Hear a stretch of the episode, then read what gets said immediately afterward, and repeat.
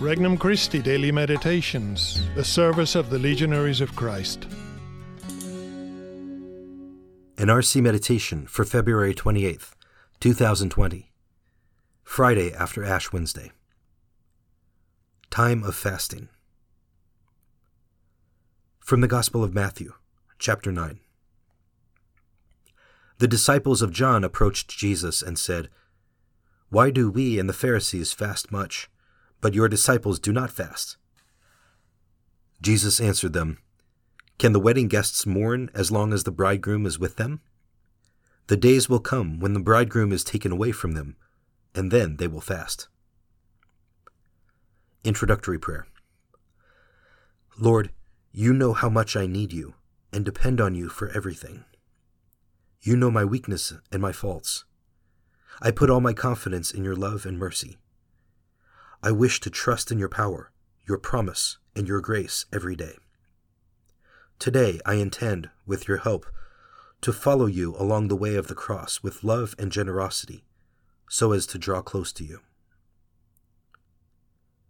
Petition Lord, let me learn to embrace sacrifice as the way of reparation and purification. First reflection These are the days.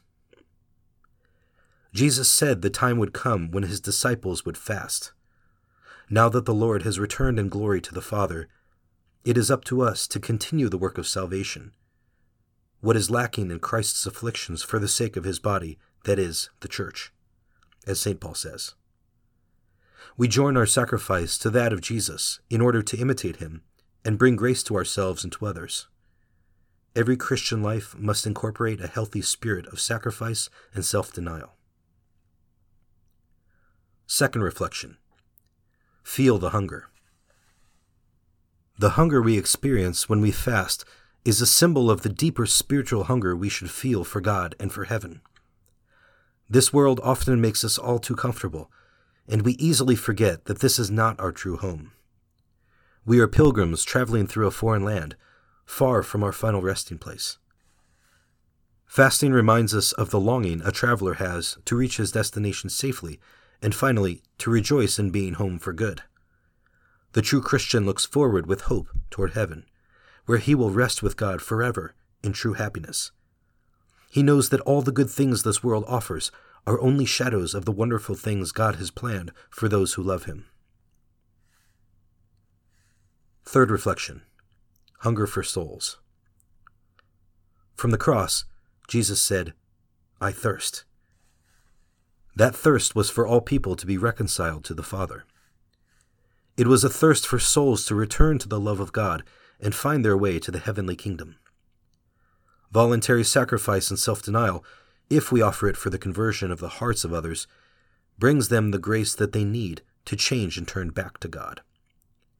No one can convert himself, and no one in serious sin can merit his way to the grace of God. We need to intercede by means of our personal prayer and sacrifice to gain others the supernatural grace they need to overcome their obstacles. The greatest act of charity we can perform and the greatest joy we can experience is to bring a soul back to the Lord. How many souls are waiting for our prayer and sacrifice? Conversation with Christ. Lord, make me generous and joyful in sacrifice, knowing that sacrifice unites me closer to you and wins the grace of conversion for so many souls you love and for whom you died. Resolution I will choose one person I know who needs God's grace and offer all my sacrifices today for them. For more resources, visit regnumchristi.org or download the Regnum Christi English app today.